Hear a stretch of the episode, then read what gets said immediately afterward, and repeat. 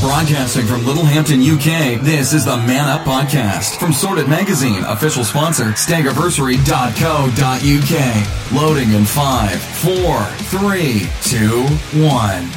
This is Steve Legg on the Sorted Magazine Man Up podcast. It's fabulous to have you with us. On today's show, we hear from funny guy Paul Kerensa, plus author and speaker Dr. Krish Kandiah. It's an absolute belter, so sit back, relax, and enjoy the show. Oh, and tell your friends. Hi, this is Lieutenant Colombo, and you are listening to the Man Up Podcast. The most fun you can have without a cigar and a trench coat. All right, I think I've bothered you enough for today. I'll let you go on and listen. Oh, oh, and just one more thing. Enjoy the show. First up, it's the brilliant comedy writer and stand-up comedian Paul Kerensa talking Bublé, bad gigs, and belly buttons. Sorted Man Up Podcast. These guys are great, fantastic, absolutely fantastic. However, not as good as America will be when I am done with it. Well, this is exciting. Here with one of my favourite funny men, the one and only Mr. Paul Kerensa, comedian, raconteur. I'll go with raconteur. I like that that. is a great term, isn't it? I like that. I've not heard raconteur for years. You don't hear that often. I don't- so a female raconteur should be a raconteuse, shouldn't it? Which is rare, but I like the idea What of is a raconteur? A storyteller? Someone who recounts, I suppose. Oh, of course. But a public recounter. So Yes. someone who says, here's a thing that happened. There you go. it could be just anything quite boring, you know. How would you describe yourself? How would I describe myself? Um, I suppose really it boils down to stand up comedian and writer. And so I'm full time comedy, and half of that is me standing up and telling people, and half of it is me sitting down and writing about it. Which do you prefer? You know what? I like exactly 50 50, and that is because I. Um, I like to do different things. Variety is the spice of life, isn't it? So and, say. and I find if it's a week of, of just writing, then I crave a gig. You want real, Yeah. you know, flesh The and blood to talk about. Totally. people and the heckling. Totally. Equally, if you have a week of gigs, you just want to sit down somewhere, a little coffee shop, and tippy tap away some ideas. So, you know, I like three days a week writing, three nights a week gigging. That is perfect. And you've been very modest. You've been writing for some very well-known people, big shows. Uh, I've, I've done a few.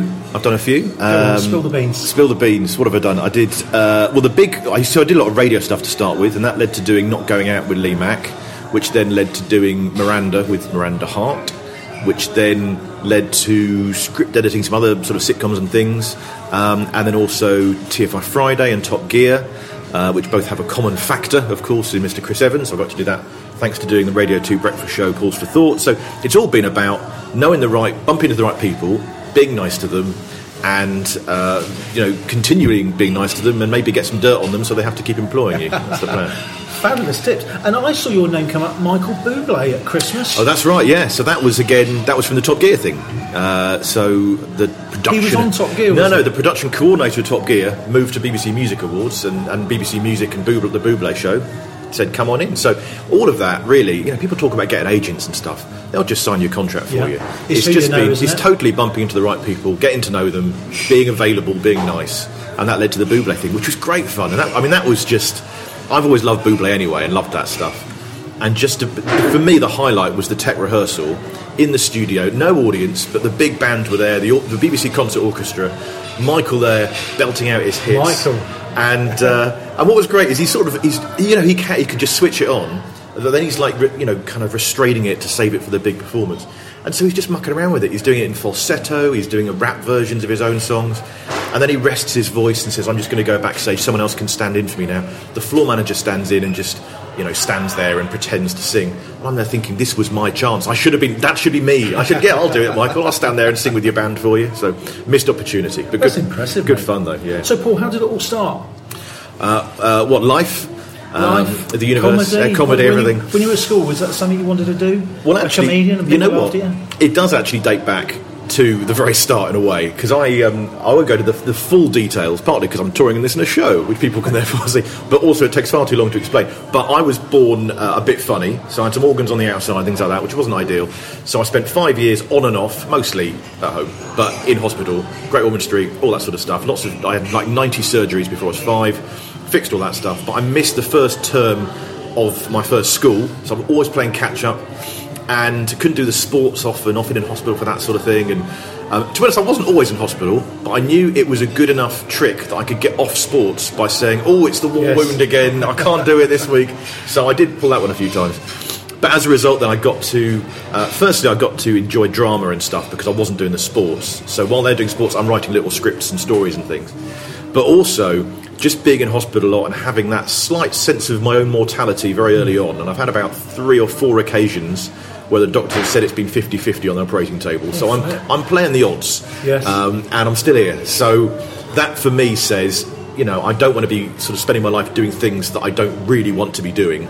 And for me, what do I want to be doing is, yeah, making people laugh. So why not? And you are living the dream. Living the dream. This is it. It's the plan. And you're in Bognor tonight. I'm in Bognor Regis tonight. This is it. It's, I say it's the dream. The dream is to do it, and of course, then suddenly you've got real world things like pensions and Yeah. bills to pay and stuff like that. So sometimes the real world does knock on that door and says, "Actually, come on, you know, you've got to make this work now." You know, good fun though. Tell us about your worst and best gig. Have you got uh, a horror story, something that you will never forget? Yes. Go on. Oh man, you Is had to. yes, it is. I still have nightmares. It was quite early on, right? It's, uh, the Banana Cabaret uh, Comedy Club in Balham, uh, and it, it can be a lovely venue, but it can be a real stinker of a venue as well. And you do your five minute open spot, your ten minutes, and then they booked me to do my first twenty, my first full twenty minute set there. Did it, and it went nicely. And normally they say come back in six months, but they had a cancellation, so they said, right, well, you know, come back in a couple of weeks' time. So I came back like two weeks later. But of course, in that time, in that time, I only had my same 20 minute set.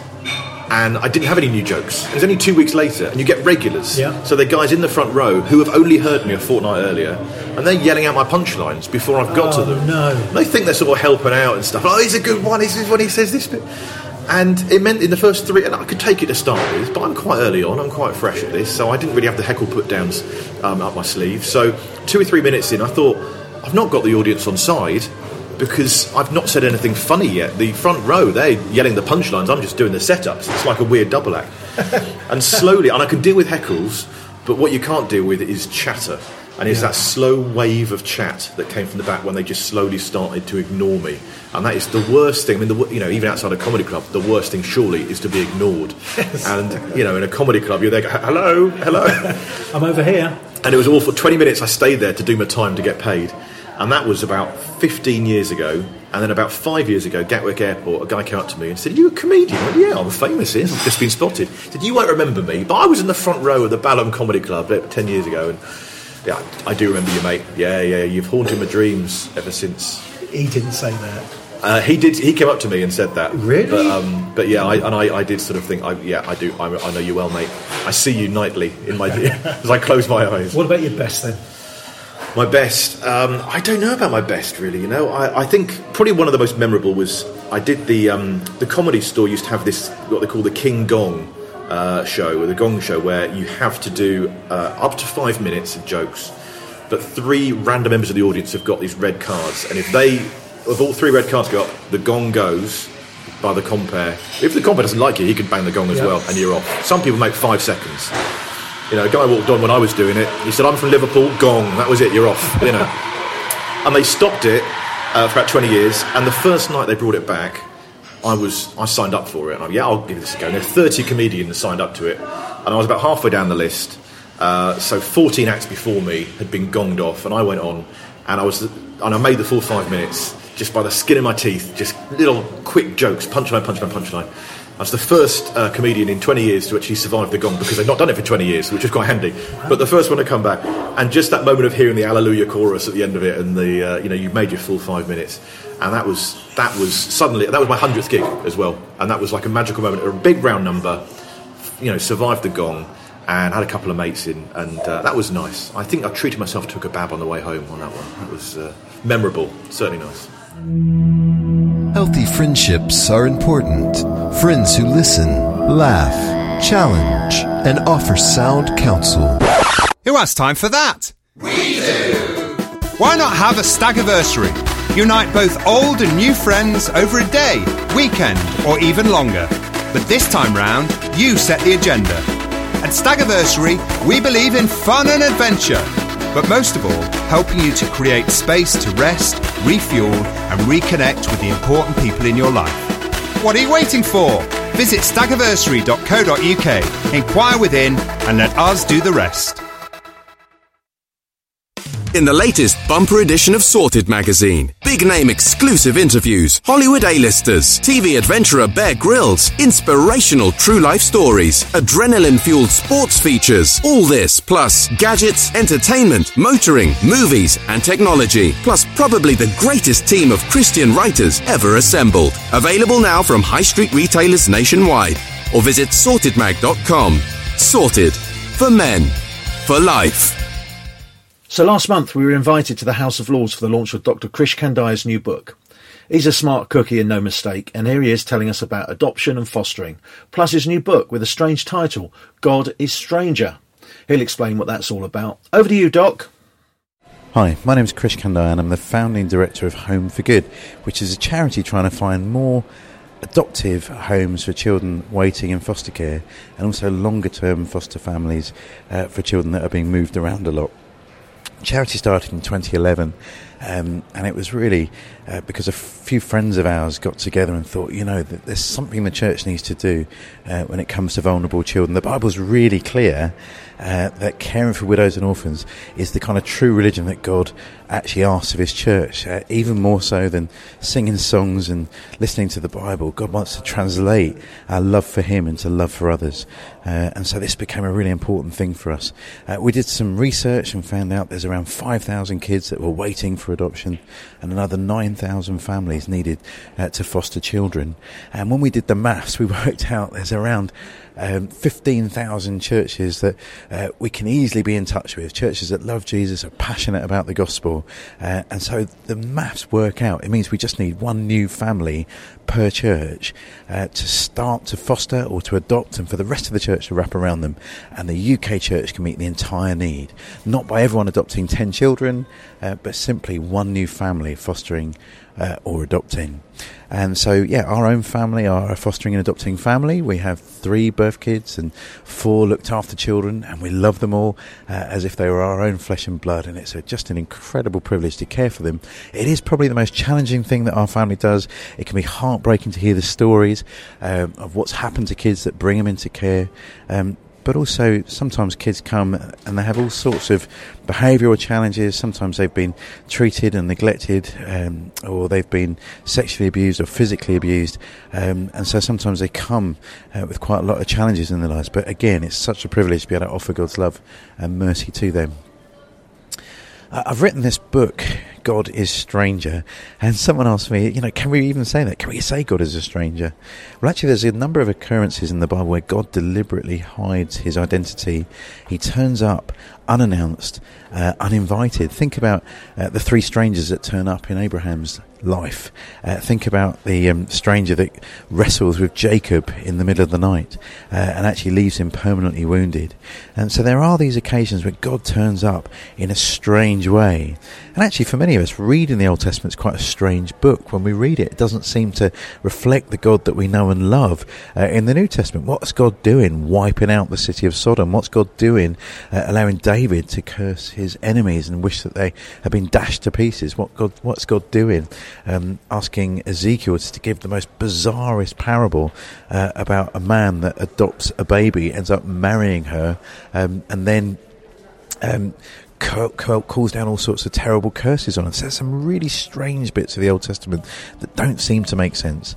And so this book is trying to do a couple of things. It's trying to help people that might feel distant from God or might feel like they've plateaued in their relationship with God, um, trying to help them encounter God through some of these strange stories that are often neglected in the Bible. But it's also trying to help us understand what's our responsibility towards the stranger and the outcast and the marginalised. Um, so we've been seeing some tremendous response to the book already. People telling me it's changed the way that they understand God. People telling me that actually it's changed the way that they're living their lives, even doing their families. So it, it's um, been really encouraging to see that how that happens, and uh, would love for your readers and listeners uh, to engage with the book. Love to hear what they make of it. Thanks so much for listening. Thanks. Bye. Donald Trump here, leader of the free world. Speaking of free, you're listening to the Man Up Podcast. Let's get back to comedian Paul Kerensa and chat more about what makes him laugh, how to tell a good joke, and his favourite service station snack. Hey, this is Sylvester Stallone. and I play it tough. You're listening to the Sword Sorted Man Up podcast. This is what we do. So I'm still here with uh, Mr. Paul Kerensa. Paul, what makes you laugh? You, you, Steve Legg. I learn it all from the master. This is it, the Jedi master, the, Le- the Legite master. Um, what would make me laugh? You know what I like? I mean, it's a, it's a cliche, but because I like a joke, just a jokey joke. You know, Yeah. your, your you know your Tommy Coopers, your two Ronnies, whatever it is. Um, so you know, good good Christian brothers of mine, but Milton Jones and Tim Vine are two uh, of the finest jokesmiths on the planet, as far as I'm concerned. If you go to America, you've got people like Mitch Hedberg, who's sadly no longer with us, but his his uh, canon of, of jokes is amazing. Um, Emo Philips, that sort of stuff. But give me a good, quick joke any day of the week. Do you much prefer that to a Peter Kay, Michael McIntyre? Yeah, I like you know observational stuff has its place certainly, and people do like that. They like to be sort of uh, shown a mirror up to their own lives. Uh, but for my own personal taste in humour, and I, to be honest, I like absorbing. I like consuming that. I can't sell jokes like one-liners in the same way that I appreciate them. So I've tried. I've got a big list of one-liners in my in my jacket pocket for any time I need it at a gig. I try it and I just get groans, and I can't deliver those in the way that I. I see, I'm love so to hear them. surprised you would say that, because your style isn't that at all. How would you describe your style to someone who's not seen you? Man, I'm still learning. You know, I'm 15 years in, and the, this is the problem. I like a joke. I like a story. I like telling, um, you know, some observational stuff. I like my PowerPoint things, a little visual stuff, some music. I like a song. I like to sing. You know, um, any of those things. But as a result, I suppose, my, in a way, I like all of that stuff, but with with a, a warm smile and hopefully also trying to get everyone in the room enjoying it. You know, I'm not one of those comedians you do see out there who who sort of alienate half the audience, going, "I'm just going to go for this Yeah. solid batch of people, my people." Whereas I think, no, they everyone's paid to be here. Let's get them all involved. Let's get them all enjoying it. So for me, I suppose it's more about that. It's more about that general attitude of let's all get along. You know. So, are you a Christian comedian? Are you a comedian who's a Christian? Oh, I'm a, I'm a Christian comedian who's a Christian and is a comedian and is a I'm all of it. Um, and, um, but yeah, I'm a comedian who is a Christian, I suppose. As Um, opposed to telling Christian jokes yeah, about. I, exactly. But then I've, at the same time, having always said that, I am doing more and more shows for churches, and uh, and, and also on, in those events, enjoying the fact that then you can talk about um, some of the things uh, that you know as a church or something, some, bib, some Bible stuff. I studied theology, so um, I sort of like referring back to that a bit sometimes, and often just you know retelling a little you know the Adam and Eve story in a humorous way. But not. I, what I try and avoid doing is doing it in like an in-house kind of way. What I want to Well, do it alienates people on the outside, doesn't it? Totally. And what I've enjoyed, I did a show at Edinburgh Festival, the, just doing the Book of Genesis as a stand-up show for a secular audience, and really it was aimed at an atheist, secular, agnostic, whatever audience to say, look. We don't open this book in the way that we used to 30, 40 years ago. Life of Brian wouldn't work today because we don't get the jokes anymore. So let's talk about it. Even if you don't believe in it, have a, it's worth knowing what's in this, you know, what the big stories are. So just getting it across in that sort of way, I think, is helpful. You know. Do you remember your most interesting heckle? Do you get heckled a lot? Uh, I don't get many. I don't leave gaps enough for the heckles, really. Um, so I try not to. Um, so that's always weird. Um, I do a bit where um, I haven't got a belly button, so I do I do reveal that on stage quite a lot. I think I'm quite known for revealing my lack of belly button. And I did have I've had one gig where a guy stood up and that's me as well, and that was lovely. That we got up on stage and we both compared lack of belly buttons. And then I had another gig where a guy said, "I've got two. and um, and he came up on stage and he's got two belly buttons. so um, I think he must have had some. I mean, a, a belly button is of course ultimately a scar, isn't it, from a bit of technically surgery? It's when they cut your umbilical cord. So I think he had. Um, I don't know if he had two umbilical cords or. Maybe he had that and someone else. Maybe a little. I don't know. He had something anyway. But either, either way, he's got my belly button. So that was. Um, that's one of those heckles that it changes the gig. You know what I mean? After that, jokes don't work anymore. You know, imagine. we all just want to talk belly buttons after that. you know. Um, what tips would you give for aspiring comedians? Because comedy is still very much the new rock and roll, isn't it? Um, yeah, I think the thing is just gig, gig, gig, and particularly because when I started out, it what, there was no career plan with stand up, and then nowadays you've got your shiny floor shows, your Live at the Yeah. Apollos. Uh, it looks more attainable. And so you hear of these new comedians who haven't even done a gig yet, and they've got a five-year plan. And they're doing Edinburgh Festival year one, they're doing management year two, uh, Mock the Week year three, all that sort of stuff. BBC Three, their own sketch on BBC Three a year four. Great, brilliant, do all that stuff. But in the meantime, gig, gig, gig, gig, gig. Because the more you gig, the better you'll get. Even the bad gigs will teach you something about it.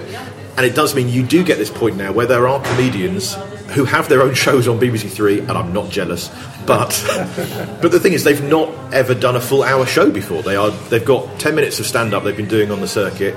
They've got big very quickly, but then they haven't got a lot of material to draw back to fall back on. So, you know, it's fine if you have a really accelerated, uh, you know, career in a few years. All power to you, but in that time, cram in as many gigs as possible because you're going to need all that backup when you know year three, year four, you're trying to get people to come and see your new shows. You need that material. Paul's brilliant advice. We're going to finish with a little quiz. Uh, yeah, I love a quiz. Three questions for you. Right. What is your favourite quiz, by the way? Which isn't one of the quiz questions. is this a- this is I'm the- a big quizzer, as you would know. Yes, I know you're an Eggheads fan, aren't you? Eggheads, love eggheads, love the chase. Oh, yeah. Tipping point drives me mad. Right. Some okay. stupid people on yeah, there. Yeah, yeah. I'm an Only Connector. Oh, really? Big fan of Only Connect. Yeah, Wow. yeah, yeah. Okay, here we go. Um, as a travelling comedian, these are all travelling related. So I know you travel a lot. I do. Any tips for our listeners on avoiding traffic on the M25? Depends where you're going, of course. Um, because if you depends if you're going like you know uh, west to east, for example, you've got the dilemma: do I go around the top, down Yes. the bottom, Oh, through the middle? You know, so it does depend on which on your route, of course. Uh, generally, if you're on the west side, there are a couple of good little cut throughs. Either if you're going around it past Slough, or you can go inside past Heathrow Airport. There's a few little good, nifty cut throughs there. Um, but generally, I would say, you know, don't use your mobile while driving. Pull over if you're going to check your Google Maps, and uh, and good luck to you. and I've learned try to get off the M25 on a Friday by 1 pm, Oh, that's a good tip. Which is a Yes, really good tip yes. because it gets so, so busy. Yeah. Do you happen to know the average um, speed of a car on the M25? Oh, uh, I don't, but I'm going to hazard a guess. If you're including your Fridays, that's going to bring Yeah. it well down. Let's go for uh, 42 miles an hour. It's 25. Is it 25? 25. Is Isn't that that why they call it? M25? Is that right? Obviously. Hence the name. Um, Favourite pasty or savoury snack while you're travelling? Well, this is tough because I'm a Cornishman. And so the- Cornish so therefore, the proper Cornish pasty is only available in Cornwall. Well, exactly. but um, they've got a lot better. So you, your West Cornwall Pasty Company does do, you know, do a pretty authentic Cornish pasty. They're not not half bad. The pasty shop less is less Cornish, so they're, they're not quite as good. Uh, proper Cornish pasty, of course, you've got to have jam and cream on top as well. That would make it a proper Cornish. Devon cream then jam. Well, I was going to say, that's yes, weird, isn't it? You know, yeah, but, that- that yeah. Um, what about Scotch egg? No, not just now, thank you. I've had my pasty. And a final Yes. question in our little comedians, travelling comedians Yes. quiz: best service station. Best they have got better. They have got better, haven't they? They have got better. Um, the best one, I always forget which one it is because I ever do it on the way to Edinburgh, and I've not been up for a few years. But there's that one right up in the northwest on the uh, top of the M6 near Kendal. Oh, Tebay, I believe. Tebay, is it? Yes. Farm shop, lovely little Yes, lake. very, very beautiful, nice. beautiful. What Can't about. Gloucester Services, which is sensational? That's pretty good, a proper actually, farm shop. That's pretty good as well, isn't it? I don't mind a bit of that one. Yeah, I end up mostly at Toddington. That is probably my, uh, but it's just more Yeah. geographically convenient than anything. Well, it is for me. Toddington's hundred miles Right. from home. Yes, yes. So, uh, what I would say, if I'm on if I'm on the M1, I'm getting really geeky now, but Yes. this is what you've asked for, right? if you're on the M1 near Leicester, you pull off and use Fosse Park. You know, rather than pay it for the services for per service station petrol prices, you pull off. Within two minutes, you're at Fosse Park. You've got Asda petrol. You've got all the. You've got your Costa coffee. All the different places. You know, you've got a harvester. You get your free salad cart. You know, now, come on, that's what you need, isn't it? This is certainly educational. Well, there you go. I like to think We're going to keep this quiz in. This is road educational. Man. Yeah, have it. Finally, Paul, Yes. tell us about your tour because I know you're touring for the rest of the year. Uh, yeah, I'm touring uh, bits and pla- bits and pieces, bits and places. Is that a phrase? I'll take it. Bits and places. Uh, yeah, I'm doing a little mini tour um, called Navelless Gazing, uh, which is related to the fact that I am navelless myself and have no belly button. So I thought let's you know really get into that. And, um, and particularly look at uh, sort of uh, partly my backstory, but also I suppose yeah, a bit of navel gazing as well. And um, you know, I've got a couple of kids, and which is nice because they've got belly buttons, so I have their belly buttons. They're mine. They're mine now. You know, so I bred them. It's like a belly button farm in our house. Yeah. Um, so I'm doing a tour, uh, mostly actually at the minute it's mostly London, um, also Guildford Fringe, Camden Fringe, looking at Liverpool uh, Festival in September, Nottingham Festival maybe October, And of course, you come to Worthing. and Worthing as well. You know, we're going all over. You know, so uh, yeah, too right. Fabulous. Thank you, Paul. Thank you, Steve. If you've enjoyed today's podcast, you'll love Steve Legg's new book, Paper Thongs and Further Misadventures. Fresh, funny, and at times deeply moving and always startlingly honest. This quirky collection of hilarious true life mishaps brings one man face to face with his foibles, his failures, and a world in need, as well as the God who invariably has the last word. Get your copy today at sortedmag.com. Well, that's about it for now. I hope you've enjoyed the New Look podcast. A huge thanks to my special guests. It's always great fun to get together with my old mate Paul Kerensa. He really is one of my favourite comedians, and we've worked together many times over the years. And how fascinating to hear how his comedy career was kind of kick-started because of illness. Do you believe it? Over 90 operations and time in hospital. As he reflected on life, death, and the universe, which helped him really focus, even from a very early age, on what he really wanted to do with his life and making every moment count. Good on you, mate. It was also great to hear from Krish Kandiah about Home for Good, how we can all make a difference. It really is quite staggering to think that in the UK, 5,000 children are waiting for adoption and 9,000 foster families are desperately needed. We had a young lad come and live with us for a year. It was fun and challenging, but by the end of it, and it was time for him to move on, we knew we'd given him love and security, which he'd never properly known before. Now, you might not be able to have someone physically live in your home or be in a position to adopt, but I reckon we can all support those who do. Wouldn't it be just amazing if there was a home for every child who needs one? It's food for thought for sure. Until next time, this is Steve Legg and friends on the Sorted Man Up podcast. Do encourage your mates to subscribe and download our little podcast and share on Facebook and Twitter. Help us get the word out. See ya! That was the Man Up podcast. They'll be back. You've been listening to the Man Up podcast from Sorted Magazine, recorded, edited, and delivered by FlagshipRecording.com.